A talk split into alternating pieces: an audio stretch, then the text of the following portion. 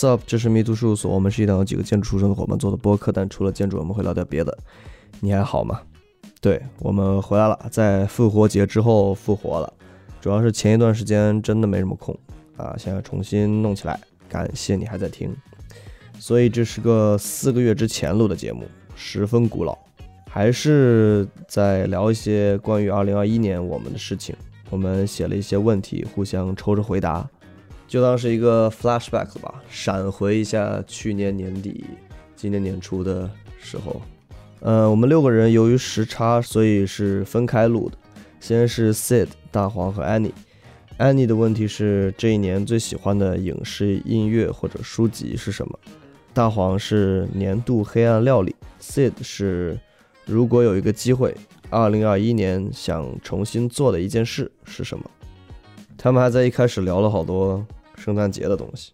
天哪，圣诞节，感觉恍如隔世。嘿，这里是，嘿，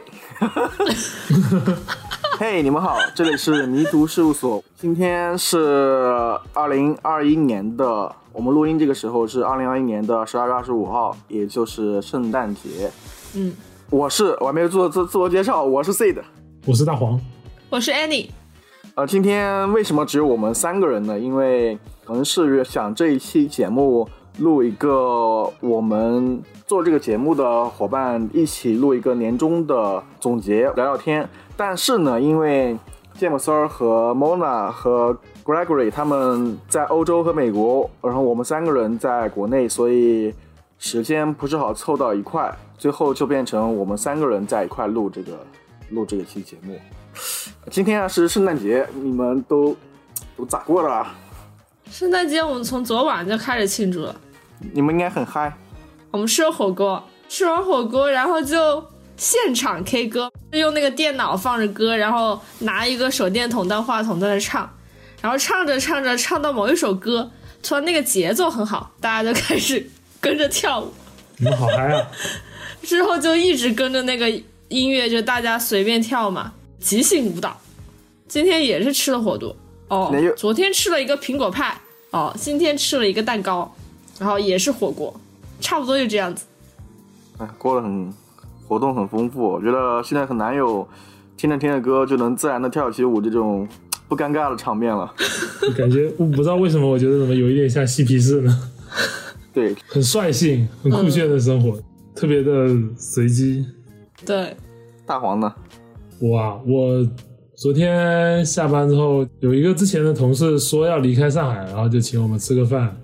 刚好昨天也圣诞，那大家就凑一波一起吃了个饭，然后逛了逛市中心，逛了逛嘛，走了新天地那边。然后上海这边圣诞氛围还是很浓的，到处都是张灯结彩，然后还有很多小集市嘛。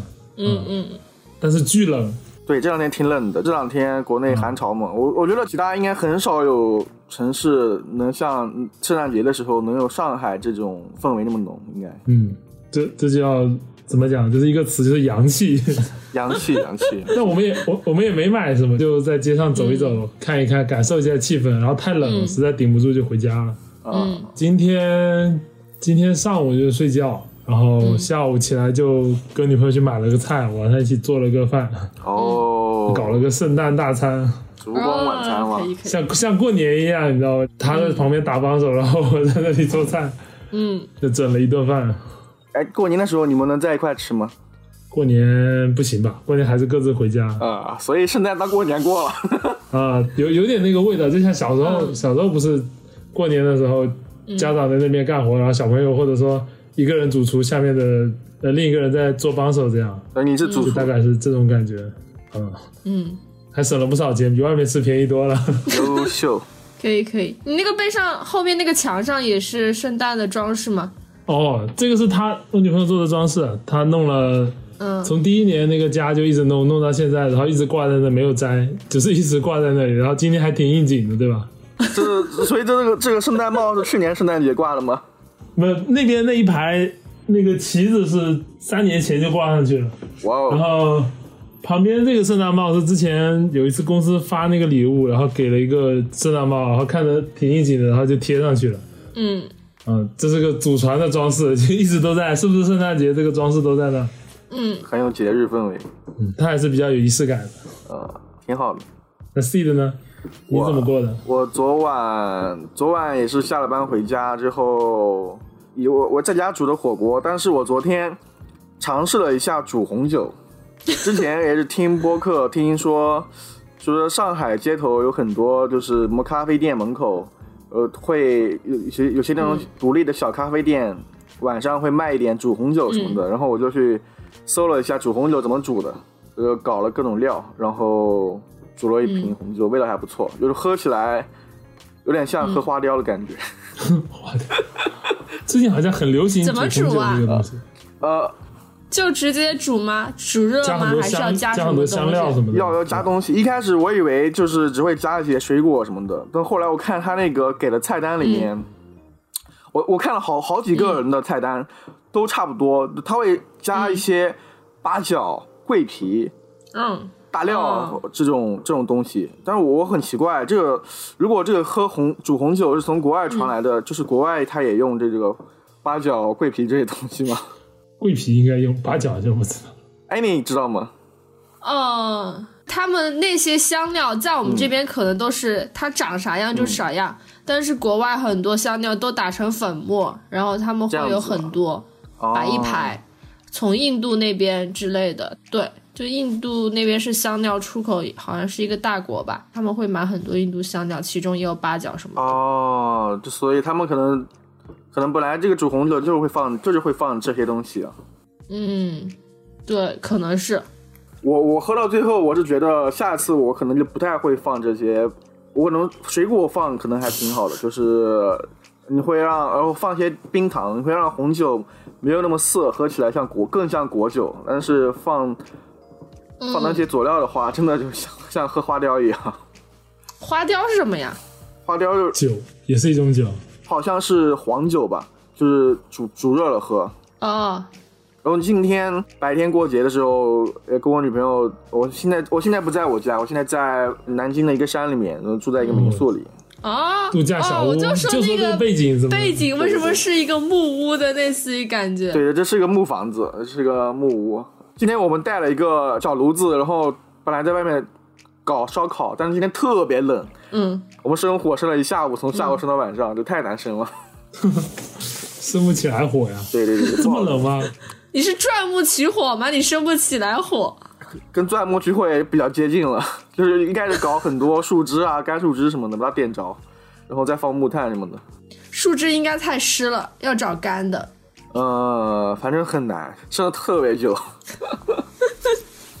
OK，那我们就言归正传，我们来聊一聊，呃，关于二零二一年的我们三个新年的一些收获啊、感受啊、体验什么的。呃，这期节目播放之前，应该会放一期我们对过去一整年我们节目所有嘉宾的采访。对嘉宾采访的问题，其实是我们每个人写出来的问题，然后那些嘉宾从我们写的问题里挑出来的。所以我觉得我们这期节目就，呃，从我们自己写的问题出发，去聊一聊当时为什么写这些问题，然后你对这个问题如果回答的话是一个什么样的答案？你们觉得如何？不是自己选问题吗？现在就是他们所有人都选了问题的，就只剩三个，不然就从剩下三个一人选一个。也行，我觉得这样也行。好呀，嗯好呀，好呀。嗯那现在的三个问题，我看一下。第一个是，如果给你一个机会，过去的一这一年，你会想要重新做的一件事是什么？嗯，然后第二个问题是，年度吃过的最黑暗料理，这个是安妮你写的。对，最后一个问题是，这一年你喜欢的影视、音乐、书籍或其他艺术作品。第一个和第三个问题都是芥末丝儿写的。我不选我写的，你不选你写，那你那你就是你从芥末丝儿写的选一个，我选第三个。第三个，OK。大黄呢？我想想，我选第二个还是选第一个呢？要不你先选吧，我都选，我先我也不知道选说你。啊、我先选，我就我选第一个了。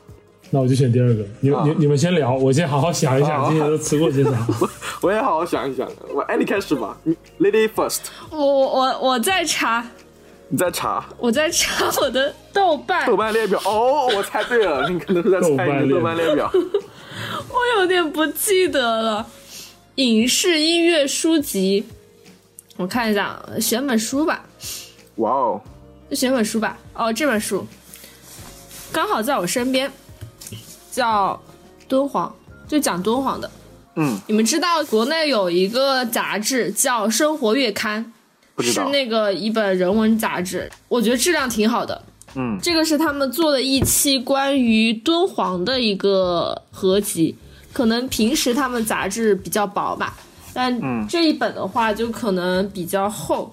我当时特别特别特别喜欢，就是觉得，因为之前没有了解过敦煌嘛，这本书上面都是写的那些前前后后到敦煌的艺术家的故事，就讲他们为什么去那里，以及为什么要在那里留下。我特别喜欢他的那个副标题叫“众人受到召唤”，嗯。他们完全是一种不是追追求所谓的名利去的，而是受到就是去敦煌受到感召，然后就决定留下了一个地方，读着特别特别感动。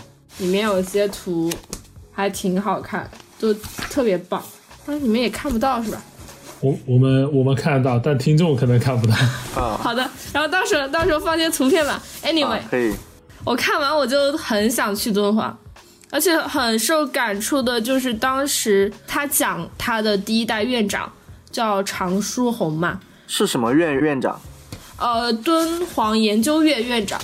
哦，呃，第一代可能是五几年的时候还是怎么样，他本来是在法国留学，他美术界其实发展各方面都挺好，特别有名。但当时他决定离开法国，回到敦煌，然后住在那种土房子里，风吹日晒的，研究这个，想要复原、保护这个文物，看了很感动。唉，光凭我贫瘠的语言不足以表达。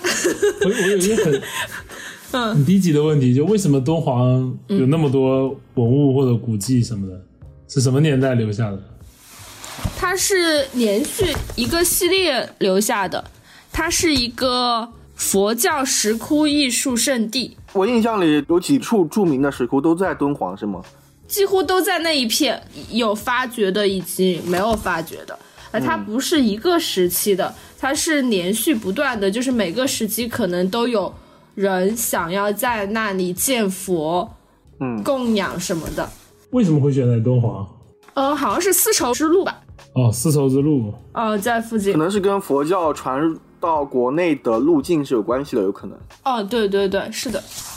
哦，对，还有一个为什么很有名，是它那个壁画颜色特别的美，因为聚集了当时很多技艺精湛的那些工匠嘛。因为有钱人要修啊，就雇了很多人在那画，这样子，所以他那些东西特别棒，特别震撼。据书上所说，嗯嗯，看完就很想去敦煌实地感受一下。嗯，你对这本书印象非常的深刻，感受最深的地方是，呃，研究敦煌艺术的这些艺术家，他们不为名利，是，就是内心受到感召去做一件事情，我觉得特别棒。你会不会觉得跟你现在的状态有某种呼应，或者某种 某种关联性？有有一点，他因为我觉得他跟我现在做的事情有一点呼应，所以当时看的特别有感触。嗯，我觉得，就是现在很多年轻人、毕业生刚刚走上社会的，就是我们同龄人，尤其是像安妮这种很多从国外回来的留学生，可能你身边的有一些国外留学生，因因为上次听你说你们那个土团之家，很多嗯。呃朋友也是从国外回来的，是吗？对对，呃，但是我知道的，其实很多留学生他嗯。们回来之后，我们这个专业的大多数同学都是还是去到了嗯。上海、深圳啊这种呃一线的呃地方，所以、嗯。我真的很佩服安妮，啊，逆行时代逆行者，没有没有，这也是其实也也不算逆行了，嗯他们是个刚刚兴起的潮流，算是。对，也不算逆行，就其实整个国家，其实乡村振兴其实也是在往前推的。其实乡村更需要建筑师，大家来吧来吧。比画图好多了。累吗？你觉得你奔赴乡村呃辛苦吗？不辛苦啊，还挺开心的，身体上呢？身体上挺好啊。就是你接触到的方面也会更多元化，就比如说最近会跟一些当地的政府有接触，因为最近这个地方火了嘛，然后政府说就要支持我们，呃，把这边呃帮扶一下，打造一个景点啊什么乱七八糟的，对，这样子，所以也会跟他们有一个互动，然后你跟他们接触，你也会觉得。有时候也觉得挺好的，因为这一届好像我们遇到那些政府也挺支持这这个地方的，反正还挺有意思，接触到各种不同的人，嗯，那还是蛮好的，就是抱着带着热爱去的，然后最后能收获一点更世俗一点的成绩，也是也算是曲线救国了。很多其实，嗯，建筑师在画图也画不出个什么来，画完都没有感觉，并不像你们这样能自己建，然后最后还可以真正靠自己的力量去促成一些事情。嗯，对，也算是吧。反正其实当时没有想做建筑，没有想到这样误打误撞还在做建筑，就哦，就是你回来之后挺，好的。你去那里并不知道你你们主要做的事情是盖房子是吗？我知道是要盖房子，但是没有想那么多。就是还是有一些意外的收获的。对，有一些。好，我分享完了。OK，我刚刚一直没有怎么说话，我就在想我这个问题要怎么回答。我这个问题好难回答啊，感觉每天都吃各种东西，你是因为吃的太多而且我，这个人不挑食，你知道吗？就所有东西我都吃。再黑暗的也是可以接受的，是吧？在别人看来，是啊，如果吃下去好吃，那我就开心的吃；如果不好吃，这是蛋白质、碳水，还有纤维素，就是就把它当成这个就喂养自己，它自己活下去就可以了。嗯所以我也没有想到什么特别特别黑暗的料理。但是我有一次印象记得，就是我我不喜欢浪费食物嘛，嗯哼，嗯我然后我又会自己买菜，有的时候菜买多了，然后嗯为了赶紧把它吃掉，我就会硬做。就比如缺了、缺了蒜，缺了姜，什么都没有，但为了吃我还是会硬做。有一次给自己做了一个鸡腿面，好像还是鸡腿拌土豆，然后还有就是鸡腿啊、金针菇啊，还有蔬菜这些剩的东西，然后又没有什么调料，本着不浪就全部费的原则，丢到锅里一顿煮。啊本着不浪费的原则，啊，本着不浪费的原则，对，然后把它全都混成一锅，最后煮出来那味道真的又腥又臭，唉，没办法，煮都煮了，然后就硬着头皮吃下去了。我自认为做菜还是有两把刷子的，但是那一次真是给我自己恶心到了。是什么？是鸡腿加土豆？鸡腿，我记得有鸡腿，还有金针菇，然后没有没有任何那种香辛料类的调味剂，没有葱，没有蒜，然后放到锅里一顿炒，炒坏了，然后又加了点水一煮，哇，那个味道就全是鸡臭味儿。嗯嗯非常的难吃。此外，我好像也也记不得有什么特别香。哦哦，对，想起来还有一次，有一次是去吃日料，嗯就日料里海胆不是很贵嘛，然后我就专门点了一份海胆，就硬吃，就感觉那个东西真是哇，很恶心那个味道，又贵又难吃，吃到嘴里。一抿就化，像是那个东西，你知道吧？就 像是翔一样。哇，这感觉我大概知道翔是什么味道，啊，就是那个可能海胆也不大好，嗯，就我也没有蘸酱油，就想试试它的原味。哇，那一口下去真要了我，要了我老命，太恶心了。天哪！没吃过海胆，我发现，嗯这个东西真的不是贵就好吃，有的时候它就是贵，它就是贵而已，嗯，大老远的从远方运过来，就可能也不是特别新鲜，估计。嗯，我觉得我印象特别深，就是很久以前就在大学的时候吃过那个鹅胆、鹅肝还是鹅胆？鹅肝，哦，是鹅肝，哎呀，好难吃啊！有可能也吃的没有说特别好吃的，做的很好的那种，但是当时当时吃的，现在印象都特别深。嗯，你是你是不爱吃肝，还是只是不爱吃那一次的鹅肝？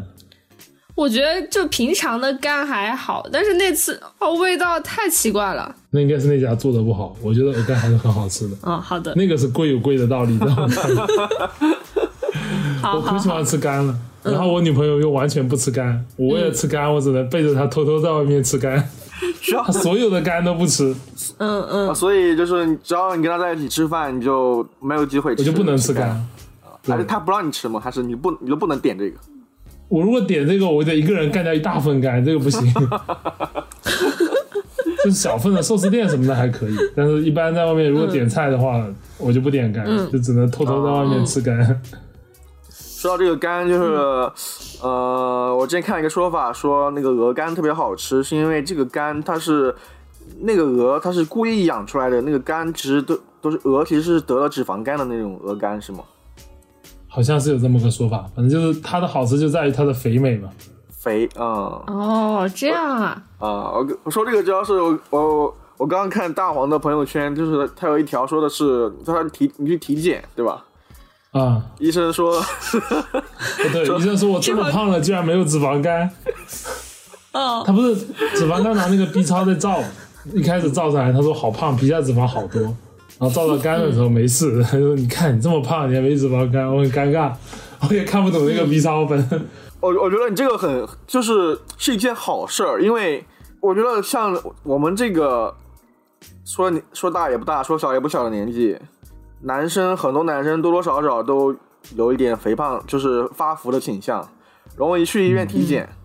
反正我去体检的时候，我我胖，我的体重胖，就是因为是就是内脏脂肪，并不是皮下脂肪。就是我、嗯就是我的手脚，我的四肢其实。呃，就是皮包骨，但是我体重很重，很多脂肪都是堆积在身体里，这样其实不太好，还不如就是皮下脂肪。嗯，其实我也我也差不多。好像是，啊我也听说过。我毕业的时候好像是八十八十五公斤，那时候已经挺胖的了。我现在九十三公斤了，就又长了 又长了好多。呃，我体我体重已经超过身高了，正正方形。哎，我哎，笑错了，这我我反正我今年体重也是历史新高，我毕业的时候七十多，我现在八十多。八十多。对，说到这个，我有个同事，她老公体检好像血脂有一点偏高，然后他们俩两口子就决定每天带饭去。嗯嗯他们现在每天早晨起来就做饭，带那个煎那个鱼，还有豆腐，还有南瓜，还有红薯，然后混在一起装在一个盒子里头。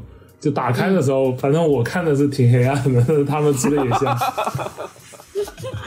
你懂吗？那个那个鱼如果一旦煎或者蒸，然后装到盒子里面，早晨来的时候，它就是走路就挤地铁干嘛的，那一晃，那里面东西全碎成渣了，你知道吗？还有豆腐加南瓜什么的，那个那个颜色和状态就非常的诡异。那我看他吃的很香，他因为我们有时候中午会去一起健身嘛，然后我在饭店里吃，然后他就打开那个东西，我就觉得影响有点影响我食欲，看上去。他那黑暗料理就就真的还，我我觉得挺震惊的。那我就先分享到这。，OK，好的。你说没什么说的，其实说了还蛮多的。该该到我了是吗？轮到我的话，我这个我其实刚刚一直边跟你们聊边在想这个问题。我我觉得今年我说是过去一这一年你会想要重新做的一件事是什么？对，如果你有那个机会，我他这个问题问的就很像那种你真的是有一件事情做完做完之后，然后非常的懊悔。我仔细想了一下，我我还真是没有想起来，我这一年有没有做过这种事。嗯，嗯，感觉我们已经到了一个没有那么执着的年纪了，就有些事情做了，那个结果也就欣然接受了，不再会想着像以前一样啊，要是再来一次多好，要是独挡多好。我感觉现在很多事情错了也就错了，嗯，是的，可能有时候看得更开了吧。所以不太不再会去记得有什么事情要想要重来，所以我才没选这个。但是，就是如果反思这一年的话，我觉得倒嗯可以说一些自己的想法。嗯就是很多时候，我觉得我想的会比做的还是更要多一点。我就会去想做这个事儿值不值得做，有没有意义。嗯比如说，我到底还应应应该继续做这份工作，或者是有没有其他的选择？然后这个时候我就会想很多东西。实际上你并没有开始去做，这个时候你是不可能知道嗯到底适不适合自己的。这时候就会打开手机去什么知乎啊，去各种网站啊、论坛啊，搜别人的经验、别人的体会，嗯呃，看对自己有没有什么指导的意义。嗯。往往当我开始做这种选择的时候，这种状态会持续的很久，会陷进去，想了很多天，每天都在想，每天都在想，每天都在想，但是仍然没有开始去做，这样就会导致做事情的状态就会有些不对。比如说我上班的时候、工作的时候，或是我应该专心致志做一件事的时候，我脑子其实是并没有很专心，反而会效率并没有那么高。就是我我今年如果让我想，呃回想的话，不太对的地方就是如果比如说我想我不想做这个工作了，我想换一个方向，那么你你可能应该果断一点，放个胆子去去去试一下，不行再回来嘛，就是嗯，可能可能是应该这样子。你意思是说，你想要在做决定的时候，不要让头脑去想的太多，而是去用行动去实践、验证一下，对去验证、去试验。对，就是我还是比较畏首畏尾，想的太多了，很怕自己捡了芝麻丢了西瓜这种。嗯有的时候就感觉自己什么都想要，比如说我如果不干建筑这一行了，我去做其他东西了，会怎么怎么样？我到底有没有继续干建筑会更好？我会天天想这个事儿。嗯，这也是我的困扰的。可以去小范围的尝试。不是最近才看的那个《剑走偏锋》吗？我觉得那篇文章写的真好。那个剑走偏锋你们也看对吧？关注这个公众号了是吗？不是最近分享的那个是哦，是最近是对，是我们学校的对吧？哦，对对对，就发在咱群里了，我不记得这个字了。对对因为我我原来就有关注那个公众号，哦，对我也是比较早关注公众号，然后我之前也是把之前有一篇文章我发给了我一个之前考研认识的一个朋友，嗯我他说这个我也看了，就发现可能很多人现在都在关注这个，嗯，大家都在想另寻出路。所以我觉得大黄还是至少很果断的踏出了一步嘛，没有已经迈出了一步。迈出了一步。这个说来话长了就，嗯，就我我会发现我怎么讲，我工作的状态并没有好太多，但是我生活的状态好了很多。嗯怎么怎么说呢？就是因为就设计院那一套体系，搞得我身心俱疲，我觉得我一分钟都撑不下去了。然后我当时换工作的时候，心里就一个想法，就是打死也不要再在设计院干了。所以我就跑出去，但是跑出去之后发现，嗯学了这么多年这个，然后又干了这些年，感觉还是喜欢做设计的，就没有这么讨厌这个事情。我只是不喜欢设计院而已。嗯然后在在嗯现在这个公司，因为也会做一些设计的事情，但是因为强度下来了，公司安排也合理了，所以很多时候就会、嗯心里就会希望能把这件事情做好，就反而唤起了我的积极性。然后慢慢的，嗯中间也有犹豫过，就是要不要做出一些再大一点的转变，比如去做产品，或者甚至去做一些商务类的事情。但是久了之后，发现还是可能我自己性格里，或者我这个人还是更适合设计师。反正不管做的好不好，这已经是我，或者可能是我未来最好的选择，所以我不打算不打算丢掉这个能力。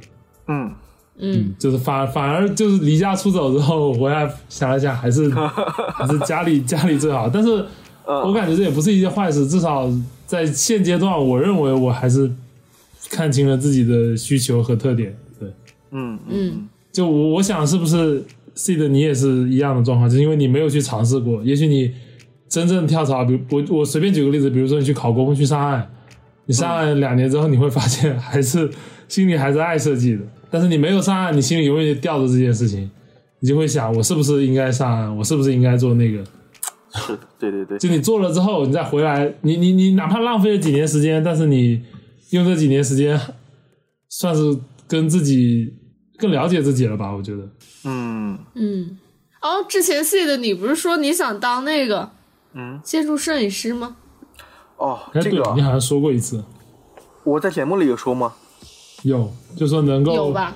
好像大概的描述是能够实现商业生产，或者说能够哦，对，哦商业摄能够被这。个商业接受的，大概大概是类似的描述。对我我我你去做了吗？你动手没有了吗？，我没有。对我，因为我怎么说呢，就是我我 我不仅没有去做，而且我可能现在拍真的，我以前可能平常用手机拍照的兴趣还挺多了，现在反倒是拍的越来越少了。但是我我真的还是去关注这个事情，嗯嗯嗯任何一个项目，中国的项目，我都会关注这个项目是是是是谁拍的，目前哪些人是最流行的，我我现在也比较清楚。嗯这个就有点像什么呢？是这个事情的门槛并不高，呃，嗯但是你想做出来，应该是一件很难的事情。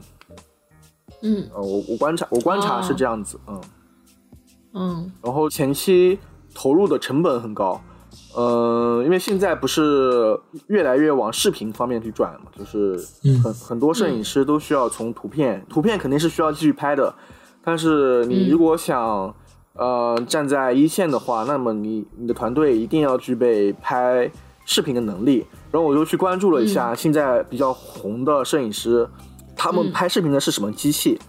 我一开始以为是呃视频能力比较强的单反。呃，因为嗯毕竟都是做建筑这一行的，没有达到真这样的媒体那种深度，但实际上不是这样的，就是他们现在都去用一个叫 Red 的牌子那个摄影机，RED 那个牌子，哦那个牌子的摄影机，可能嗯他们用的都是十万元级别的那个机器。哦，机器就先给你劝退一波是吧？对，机器就给我劝退，机器就把我劝退了。天哪，拍一个视频要那么高级的吗？嗯，我看到是是这样，可能他们应该还不止一台机器，就是可能如果要快速的，可能会用索尼这种便携的机器。如果拍航拍的、拍鸟看的，那么你肯定是用大疆比较好的机无。人机还得再安排一架。对对对对对对。这个感个觉这个是现在好好多行业的现状，就是早年可能，比如你当个当个小网红啊，或者说拍拍视频，成为一个比较有名的 UP 主这种事情，早年还可以个人去做，现在好像不行，现在已经很卷了。就所有事情一旦发现有这个市场之后，专业团队一旦进入，迅速就会出清这些个人产能。你如果没有傍上这个专业团队，你根本在里面是没有竞争力的。对对对，就就是比如说那个那个我我女朋友不是做化妆品的嘛，他们要接触很多这种我们叫网红嘛，他们叫 KOL 嘛，嗯嗯嗯他们要接触很多这种人。早年的时候可能很多个人的，现在都是团队，都有那个专门的专门的公司去接洽他们。嚯，很快个人的产能，就个人能够在里面生存的，就会被这些专业的团队都挤兑，全部都被他干掉。好卷啊！所以摄影这个很难。跟我们这个有点像，就是咱们现在做这个播客。播客对，对，播客这个就是当时我们上大学的时候，我们听的时候，像嗯，他们都是随便一录就就往上发了。现在嗯，都是都是团队在做这个事情，我们其实都是业余兴趣了。我们是兴趣使然的播客。对，对对对，很多人都不解的，你这做这干嘛？现在现在如果真的如果再想用自己的兴趣去挑战那些专业的团队，已经基本上不可能了，或者要付出巨大的成本。嗯，还有一个摄影那个事儿，我有一个同事，就是我之前说那个圣诞要离开上海那个同事，他一开始刚来上海的时候，我们就在一家公司嘛，然后他也非常喜欢摄影，他还蛮励志，他现在已经他已经替你实现了你的理想，虽然你们并不认识。他一开始的时候就是拿那个手机在那摆弄摆弄拍照，然后毕业的时候给同学拍毕业照，在上面 P 一些字，你懂吧？就是像杂志的封面一样，这里 P 一个字，什么夏日什么东西的。当时我还嘲笑他，我说你这你这土，你这没有灵魂，然后你这靠 P 图。然后然后经过三年的磨练，他真的很喜欢摄影，而且一直在坚持。比我现在已强。经，对他已经今年好像最初是先去小红书上跟那些呃小姑娘做那种互免的约拍嘛，就是他免费给你当模特，你免费给他拍照，这种互免约拍，拍着拍着，然后公司就知道他拍，他现在公司就知道他拍照很牛了，然，后今年行业萧条啊，就做好的售楼处就不找外面摄影师，就让他去拍。就找外面摄影师，好像一个要给六千到一万块钱，好像大概是这个市场。差不多然后给他的话两三千，然后让他去拍，他也喜欢，然后公司也省钱，还蛮蛮励志的。就真的是从一个业余玩家变成了一个虽然不能赚大钱，但总归是被商业市场认可的。嗯，我记得你以前拍照也很牛的，对吧？记得对对，我以前的时候好像不能说很牛，但是拍出来的东西在我们中间是很牛了。不也不是不是，就是我我 我觉得是这样，就是至少那个时候拍东西你自己可以满意，嗯，啊，觉得你让让我觉得还可以，还不错，让自己能接受。我现在就是没有那么大兴趣了。为什么没兴趣了？就是拍的东西已经不不能让自己满意了。难怪呀，宝刀老了呀。啊，坚持坚持，我觉得那个很励志的。我觉得他就是因为他坚持，坚持对，真的是还挺重要的。对，还是要坚持做下去。嗯，说到这个这个坚持的事情，就是我想说一件不 比较有意思的事，其实还挺切合我这个题目的。这一年重新做了一件事，终于说到正题了。终于说到正题了，一个小时多了，兄弟们。OK，我马上就说完了。就我一我一直不会游泳，我是个旱鸭子。我、嗯我今年就是下定决心，鼓起勇气去学游泳，报了个游泳班，交了两千块钱。嗯，当我已经交了钱，上了两节课的时候，终于迈出这一步，就因因为一直拖拖了很久，从六月份拖到七月份，就天已经很热了。然后南京来了疫情，所有的游泳馆都关闭了，去不了了，就是被迫停止。然后这个疫情一直持续到、从夏天一直持续到秋天，天又冷了，天又冷了，就就就更不想去了。又没了。对，所以如果让我重新想做一件事的话，我会提早提早一点去游泳。提早把游泳学。好的，好的，好的。OK，对我也回答我的回答完了我的问题。我觉得这个结尾很好。这个结尾很好。好的，那就这样。那那就这样子。你还有什么要说的吗？其实没有，但是想一下怎么怎么结尾。嗯，我们新的新年就不录了，这个应该就结合 新年一起发吧，是吧？应该是。这个肯定是新年之后了。啊，对，那祝大家新年快乐，二新零二二年快乐！二零二二一切顺利。OK，好，一切顺利，嗯，拜拜。拜拜拜。四月份了，快五月了，也也新年快乐啊！希望你到现在为止也都一切顺利啊，也发生了好多事儿，是不是？感觉这个世界真的是有点越来越难以预测。Anyways，嗯，接下来是我 Gregory 还有 Mona，我抽到的问题是：二零二一年遇到对我影响最大或者印象最深的一个人。然后我觉得有点难，我又再抽了一遍，变成了二零二一年认识最有趣的朋友。结果我就把两个结合起来一起回答了。Gregory 抽到的是政策放缓以后，你最想去哪玩？最后 Mona 抽到的问题是，呃，你的周边小到朋友间，大到世界上记忆最深或者影响最大的一个事件是什么？然后我们这个部分其实是在和 J 同学和婷一起录完之后录的，所以 J 同学也参与了一段，帮我们抽了个签儿。实际是二零二一年遇到对你影响最大或者印象最深的一个人，说一些具体的事例。哇，好难啊！我不想要这个问题。有点 personal，就是你们要说的话。那我再重新闪一个，四四是最有趣的朋友，又又又还是跟上一个问题差不多。对，这跟那个有什么区别呀、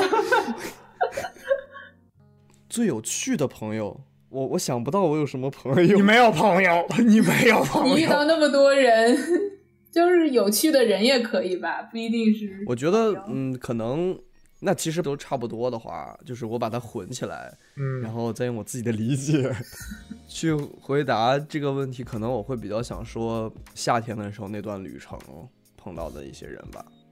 嗯，就是你去那个哪儿啊？那个地方我去塞尔维亚和啊？对对，对对对，我们聊了那个，对吧？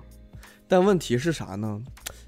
那些人吧，我在节目里面已经说过了，请回去听第三十期，不是对第二十八期，好像是，我好像提过。对对，你提过，我觉得在想，我不是，我觉得你这个回答很好，跟我们那一期引流了，真的 非常好，perfect，但是要不然让我先想一想，你们先抽。也可以啊，也可以啊，那该 Gregory，该我了，该我了啊！对我来抽。三号，三号是啥？告诉号我，我都不知道，makes no have no sense。政策政策放缓后，你最想去玩耍的地方是？这问题多简单，我问没抽。哦，我想去，这我问呢，我想去日本啊，为什么呢？因为我没去过呀。哎嗨，你你你要能多说，们去过地儿多了，对呀、我没去过地儿多了。我说实话，那个地球上我就去过两个国家，一个是中国，一个是美国，没有了。真的，我我作为一个不怎么爱旅行的人，但是在 COVID 了之后，我就特别想旅行。真的，我跟你讲，我，嗯、我 COVID 的期间很大一部分 emo 或者就是难受之后。我就会在 YouTube 上看那个旅行纪录片，真的就是你你知道哪个旅行纪录片给我人生的希望？就是一个叫什么“让我们一起去旅行”，就一个真的很简陋的几个人拍的，在 YouTube 上，他们其实讲了那个加拿大的，这 这个我问题有点矛盾，就我想去日本，但是这个，但是这个真的就是，我就 for example 啊，就是说。呃，这么久那个纪录片，我真的，它有大概三百集，一集可能就十分钟。对他们讲了加拿大定居的华人，就他们一种生活状态，就给了。我，我觉得给了。我生活的希望，可以让我感觉我未来生活什么样。我为什么想去旅行？去为什么去日本呢？因为我因为我没去过，特别想去。然后我天天看那个日本美食节目，就特别想去吃一吃，就是这个。这是我的一个动力。那你有想去日本的哪些景点吗？还是嗯，就比较特定的地方？啊，就是除了美食之外，你有更深层次的 什么？你让我想想啊，这个你让我想一想。这是为什么我也想说，为什么 specifically 就是日本呢？因对，因为、啊因为这个就是说，嗯，我跟我同学，我们他告当时告诉我，他说他会先去先去欧洲玩一趟，因为这是他从小的这个也不能说梦想，就是一种我想要的东西。然后然后我说那我们就去去日本吧，他也就说也可以。就是我就真的就是就是不知道为什么他就一直在我脑脑海中。你说什么具体的地方吧，我也不我也真不知道那个具体的哪，但是我好像就是看了很多纪录片，就是关于这个，我不知道，就它好像一个种子一样 埋在我的心里。但是你的朋友跟你说他的心愿是去欧洲，对你跟他提议我们去日本吧。对，但是我并我并没有理他，我说我们去日本吗？还是，然后他说可以，当然没有一个 specific。如果第二想去，可能就是可能就是加拿大，想去那个叫什么班夫那个地方。那为什么？就是因为那个 YouTube 上面那个对对对对哦对对 对，就是我真的当因为因为我我跟 Mona 说过，就是我觉得加拿大始终是一个 backup plan，所以我特别愿意去嗯看这个、这些人在加拿大他的生活怎么样，就给我一种遥远的生活展望。我不知道你能明白这个意思。因为因为它其实跟美国很不一样，说实话。对对，我就非常的想了解一下，因为我知道美国华人的生活状态。嗯对吧嗯，？然后我就很想了解一下这些在加拿大人他的生活状态是什么。我可以更改一下，就是我最先想到的想去的是日、哎是日本，但是我 sincerely 真正想去看看的是加拿大。虽然我我虽然我是去过加拿大的，但是这个你去过加拿大？对，呃呃，两个小时吧，就是在那儿转，在 在 Van Vancouver 转机，在温哥华转机。那也能叫去过？对，就是，但是你知道吗？就是当我转机的时候，海关那个小哥一个华裔 A B C 问我说：“你是 visitor 这儿吗？”呃，我说是。他说你只在这儿一天吗？我说转机。他就我感觉他又很失望的样子，就是他就可能希望我多在这儿玩一玩。对我我当时也想坐在这儿玩一玩。哦对，对，就是就是这样。就所以我。就是我一个深思熟虑的最想去的、最想都看看的，就是加拿大。包括真的，我在抖音上也关注了很多在加拿大的，在加拿大的博主。我我有一些同学也是，就是把加拿大会当成一种攀比，然后对他们现在还有在学法语的。对，就是新灯塔是吧？对，而且尤其在这个政治动荡的年代，就加拿大的环境显得弥足珍贵。政治动荡。笑死！OK，我我觉得我回答完了吧？我我这个非常完美，我觉得 给自己打给自己打一百分。一百分。那莫娜要说一下吗？不，我想回答的是就是别的问题。然后呢？那我来抽，继续抽。我在我现在第一次抽到的是四号，但是这个问题不是已经归芥末丝儿了吗？对，再重新重新抽一个。二，二号，二号是你的周边所有的那个尺度都算，小到朋友间，大到世界，你记忆最深或者对你影响最大的一个事件，或者是新闻等等这种东西是什么？不要说 COVID 的，你你想好没？我想一下，我得，要不你先说。王力宏，呃王力宏，不是你偶像是王力宏吗？我们不是王力宏啊，对吧？我也觉得就是会是王力宏。不是，这个是因为我们我们在前一段聊的时候，等等等等会儿我们可以再说，私下聊的对，等我们等等会儿可以再说，嗯，等就是有有有让我很气愤的地方。那我先 take over 一下吧。呃，你先想会儿。你说，我我我这么说吧，我觉得没有单独的一个人最有趣或者对我影响最大。我觉得今年碰到的，首先是新认识的人对我的影响比较大和印象比较深。第二个是这些人其实有很多遇到的人，就是我刚才说我在夏天旅游的时候碰到的一堆人，和我新上学了以后碰到的这些朋友。嗯，那然后呢？然后呢？你快乐吗？你幸福吗？不是，就是比如说哪里觉得有趣了，或者说有什么事情你你觉得可以分享出来的，我想不到具体的事例，或者说你这个通过这些朋友你看到了什么新的自己之类的。我第一个想到的其实是我夏天的那段旅行造成了直接的造成了我现在不吃肉哦，你现在是你现在是 ve vegan 还是 vegetarian？vegetarian，啊，就是你还是吃鸡蛋和鸡蛋和牛奶的，对吧？对，还有 cheese，啊，就是你还哦，明白了。我感觉你在你们那儿，如果不是 ve vegetarian 的话，还是挺有 peer pressure 的。哎，其实是有的，尤其是嗯，嗯，你在瑞典的。你在瑞典的高等教育里面学社科社科专业，你如果不吃素的话，你是少数。哎，那我那我能不能这样？就是我跟别人吃饭的时候，我都吃素，回家自己偷偷炖一锅肉吃。你自己心里过得去就行。不是我，我觉得没有，其实、嗯其实无所谓。你这种 peer pressure，大家并不会，没有人会真正。嗯当然了，对吧？你当然没有人会真正要求你，可是你确实会感到 peer pressure 上。但是我并不是在进来上学之后才改的。嗯，哎，那你觉得你这个动机是有 peer pressure 吗？还是有一些就是你真正的觉得这个动物制品是不好的？就是我不知道，我觉得你可能是我不能不应该推断你的想法，但是我我寻思应该是有 mix 的这个。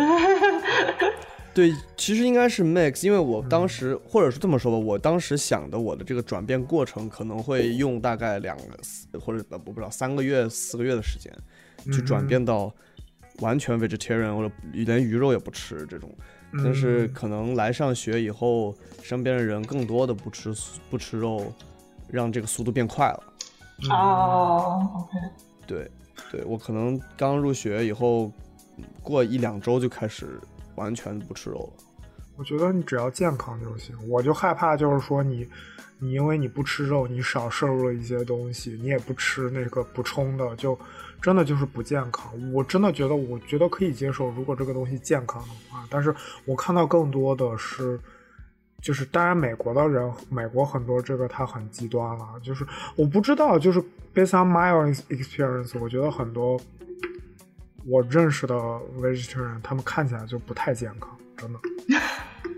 就是我 我不知道有没有 bias，但是肯定有 bias 啊。但是，但是我觉得就是你得健康，就是对，因为你毕竟是一个人，就是你不是一个。那肯定，我不会，我不会亏待自己。对我是这个意思哈，没有，我是这样觉得。对，我可以，我可以理解这个嗯，我可以理解这个想法。我觉得，嗯，这个这个是一个趋势，对吧？但是你不能说，嗯，就是比如说，就是人可能生产出一种东西它完全替代肉，它跟肉的东西是一模一样，比如说人造肉，那我宁愿我买高价人造肉，对吧？我是可，我觉得这个是我可以接受。但是如果你说你让我吃一些特别没有，就是我在这个素食中，我的营养并不能跟我这个全就是全食营养那么好，那我是不能接受的。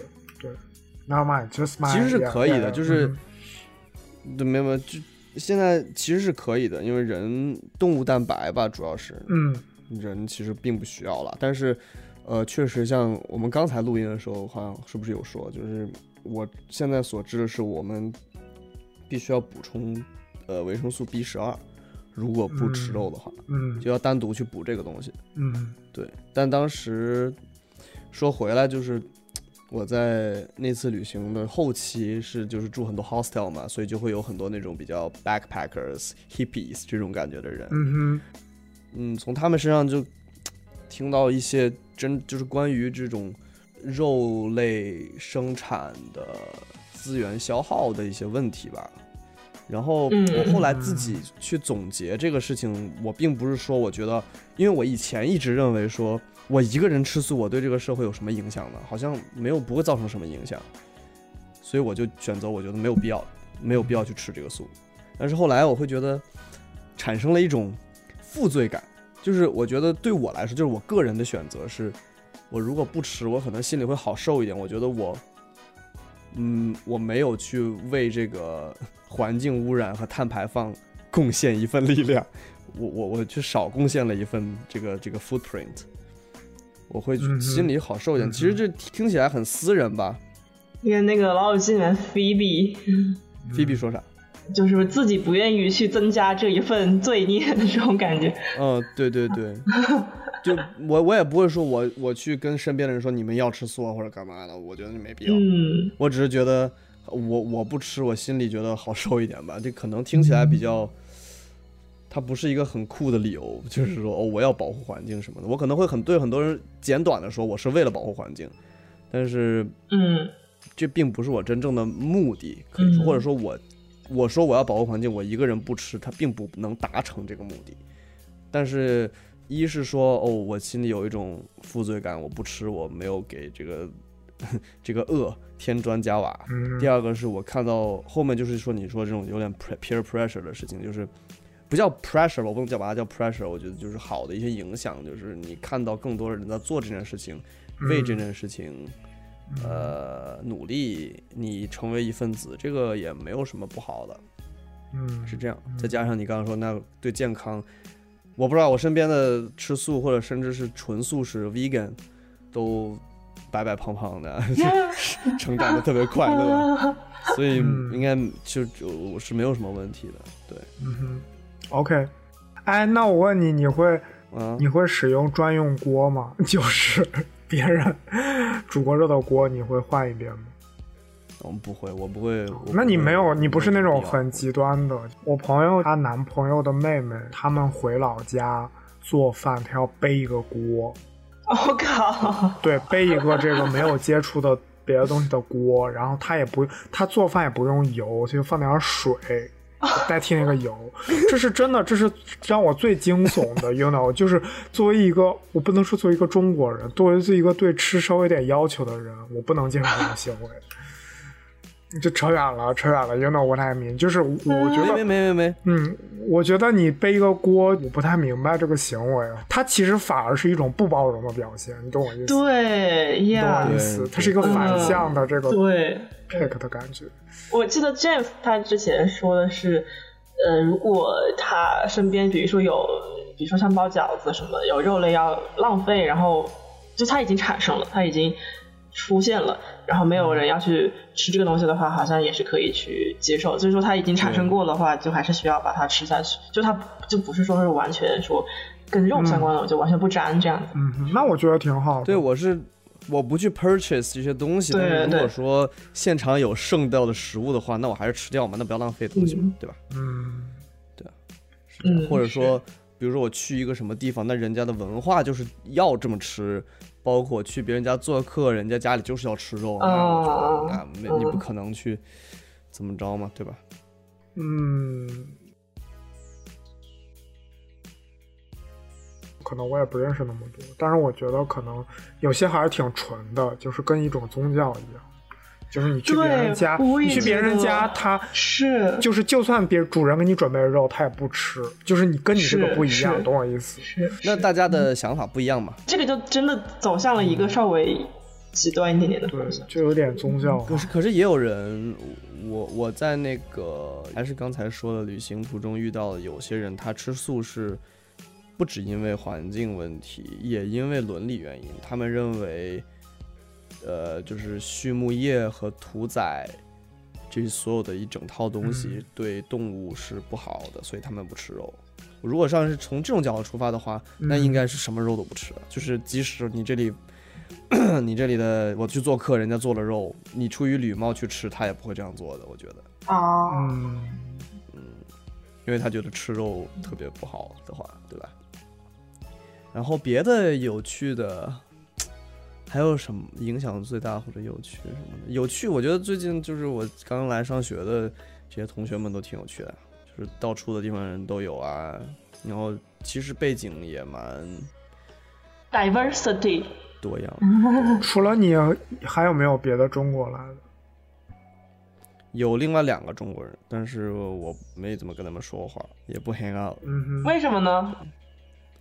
因为嗯本来就不会是同一类人嘛，你哦就没法一起玩。嗯也不是说他们不好，他们人挺好的或者干嘛，只是嗯不不一起玩。嗯然后我真的觉得新的，我们现在我们班大概二十五个人左右，然后我们有十个人玩的特别好，嗯这十个人。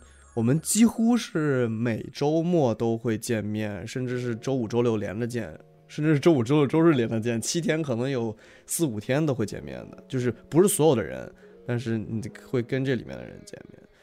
对我来说，突然好像有一种 family 的感觉，就是在这个地方你有一种很小的一个小的 family 的感觉，嗯哼，还挺好的。你这样多好啊！你这个异国异国他乡有一个小小团体，你每天都见不会烦吗？不会啊，还行，又不是每天都见同样的人，一共十个人呢，就你可以各种排列组合。哦，哦，那我明白了。哎，那我问你啊，你们这这十，你们是这十个人搞了一个群，还是你们班级的群？我 们班级有一个群，然后我们一开始这十个人虽然一起玩儿，但是我们觉得还是不要单独搞一个群，因为觉得那样不好。可是，在最后呢，由于组织不便，还是搞了一个群。嗯，那我明白了。而且说实话，每次在大群里面喊说有什么活动，要不要一起干嘛，结果都是这些人在在出来、嗯嗯，喝酒啊、玩游戏啊什么的。那还不如你们所以单单独约。对，对别人可能有，就是他们有人可能有自己的，我觉得，我觉得就是可能有自己的家庭生活。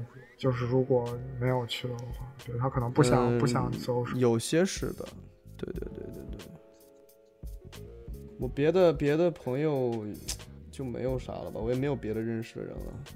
嗯是不是 Mona 还对，没回答他的问题？嗯，对哦，，那你想好了吗？嗯，我觉得其实要不就说，就是虽然不是说王力宏就单独一个事情啊，但我觉得嗯其实像今年娱乐圈的确出现了好多次这样类似的事情。哎，但是但是你奇怪吗？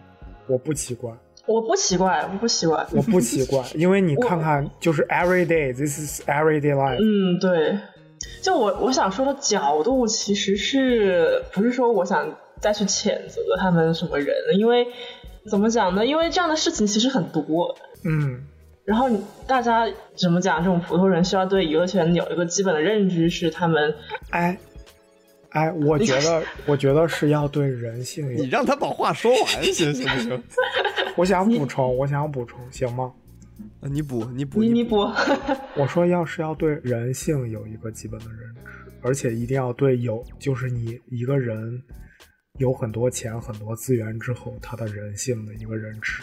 对，是是是是，而且我嗯觉得说现在很多人还说喜欢看什么爆什么料啊，或者说吃瓜呀、等等这样子，我会觉得说。首先，他们有他们他们自己私人的事情，就明星会把它拿到台面上面说。但其实这样的事情可能发生在很多更有权更有势的人之间也很多。可以把重点先不要从哦我知道了明星什么样八卦这样的事情这样的角度去看，而是说更多的放在这个事件本身去看，而不是说因为他是王力宏或者因为他是谁谁谁，所以所以就很好像很爆料一样。然后包括嗯，今年从去年开始吧，感觉我这种女性主义的意识会越来越增强，其实是一个很持续的过程。每次我们节目的女女权急先锋，是没错，就是我，就是嗯，可以对这每个事件里面的女性受害者少一点恶意，去看看他们真的发生了什么样的事情。我也不想说什么很激烈或者说什么样的话吧，嗯，我我希望每一个女生，比如说如果能听到的话。多去关注一下类似于女性主义的这种这种话题，嗯，对你们是没有害处的，也不是说，而且也不是说想要造 造成什么性别对立这样的话，其实需要意识到女性在这种家庭里面承担的角色和承担那些压力和一些很无形的付出等等这样事情。我觉得李静蕾她很好的一点是，他好像是在那篇第一篇长文里面前两页，他其实用了很大的篇幅去说女性在这个家庭生活中所。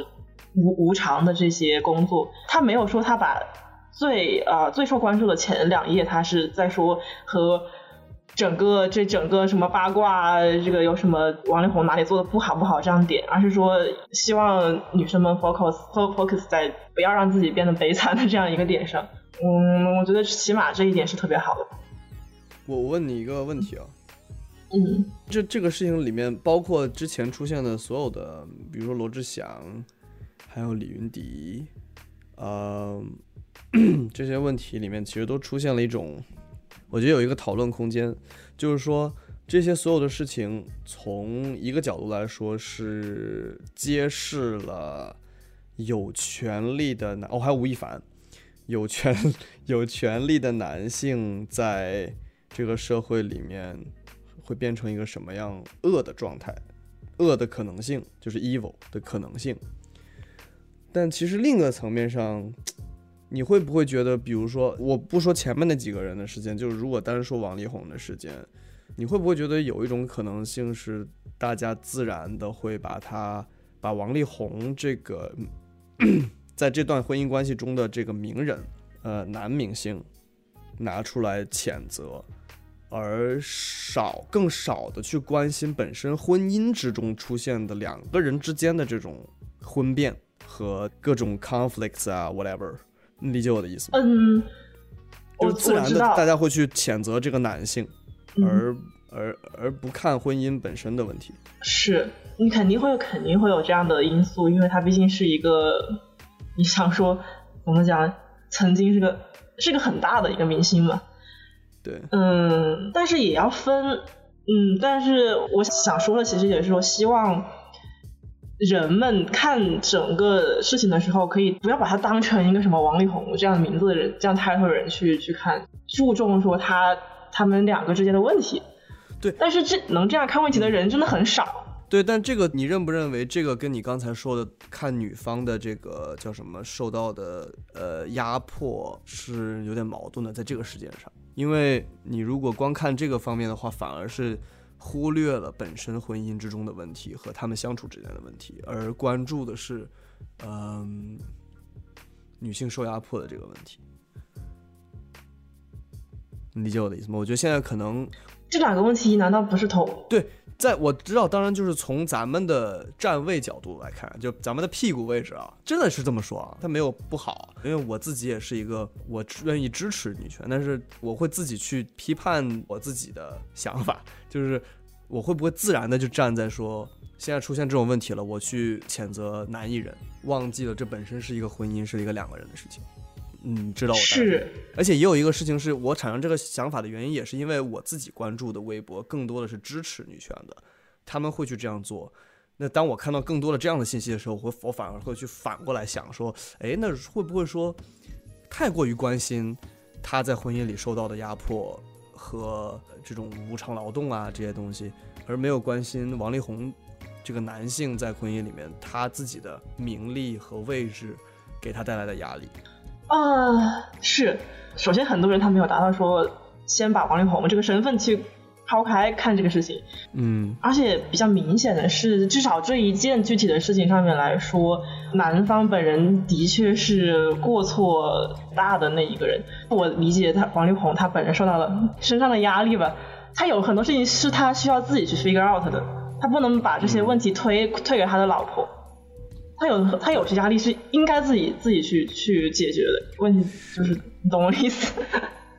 我我我理解你的意思，我理解你。我我其实这个问题本身很简单，就是说，以前出现一些事情，呃，从女权主义者的角度来说，可能会说，哦，那所有出现这些事件以后，大家都会去谴责女艺人，嗯，呃，然后说这些女艺人不好，但其实并不完全是。对对对出了当出了这件事情的时候对，好像就不会有人这样说，因为所有的人都认为王一宏有错。那这样的情况下，肯定会惹得一些我我会认为我惹得一些呃反女权主义者不高兴。你觉得哦？那到这个时候，好像这个男的又没，I know I know I know。我知道你是不 care 的，我只是在去想这个问题而已。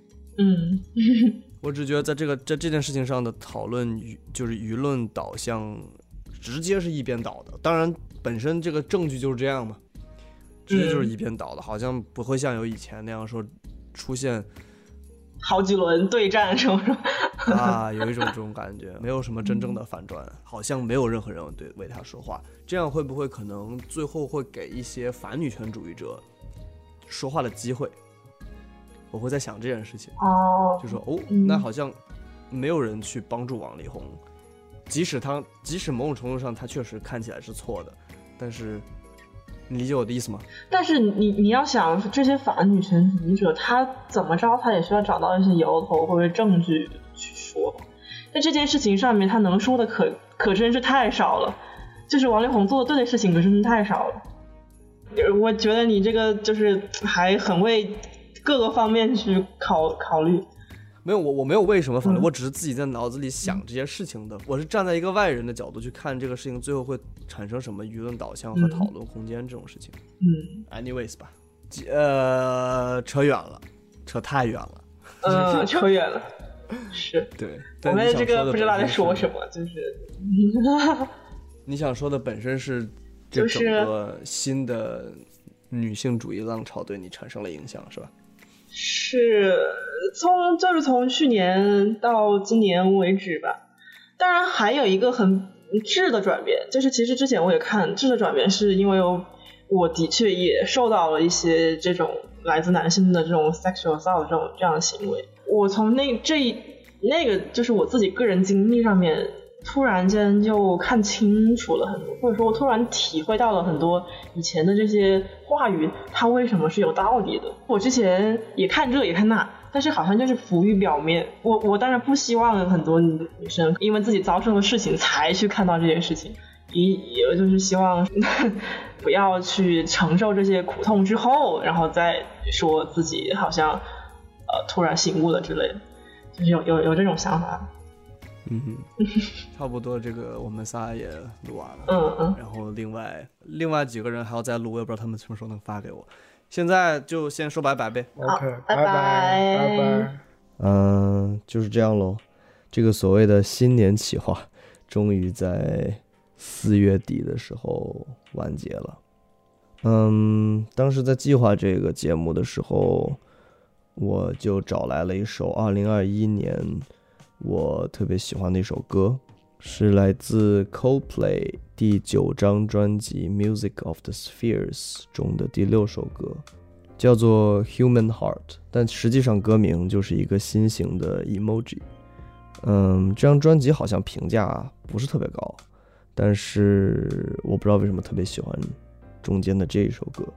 我想念一下它的副歌歌词，是这样的：My human heart only got a human heart. I wish it didn't run away. I wish it didn't fall apart. Oh, my human heart. Night and day, light and dark.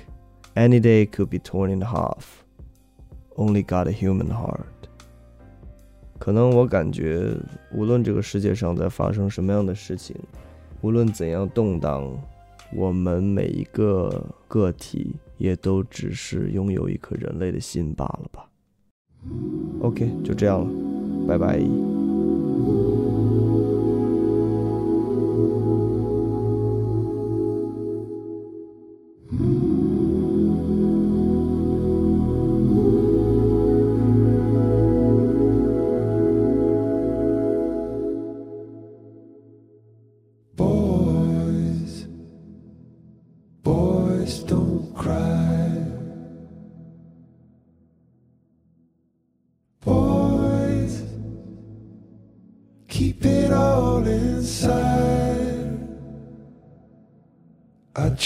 To hide it underneath. Still, my heart starts to beat. My human heart only got a human heart. I wish it didn't run away. Wish it didn't fall apart. Oh, my human heart.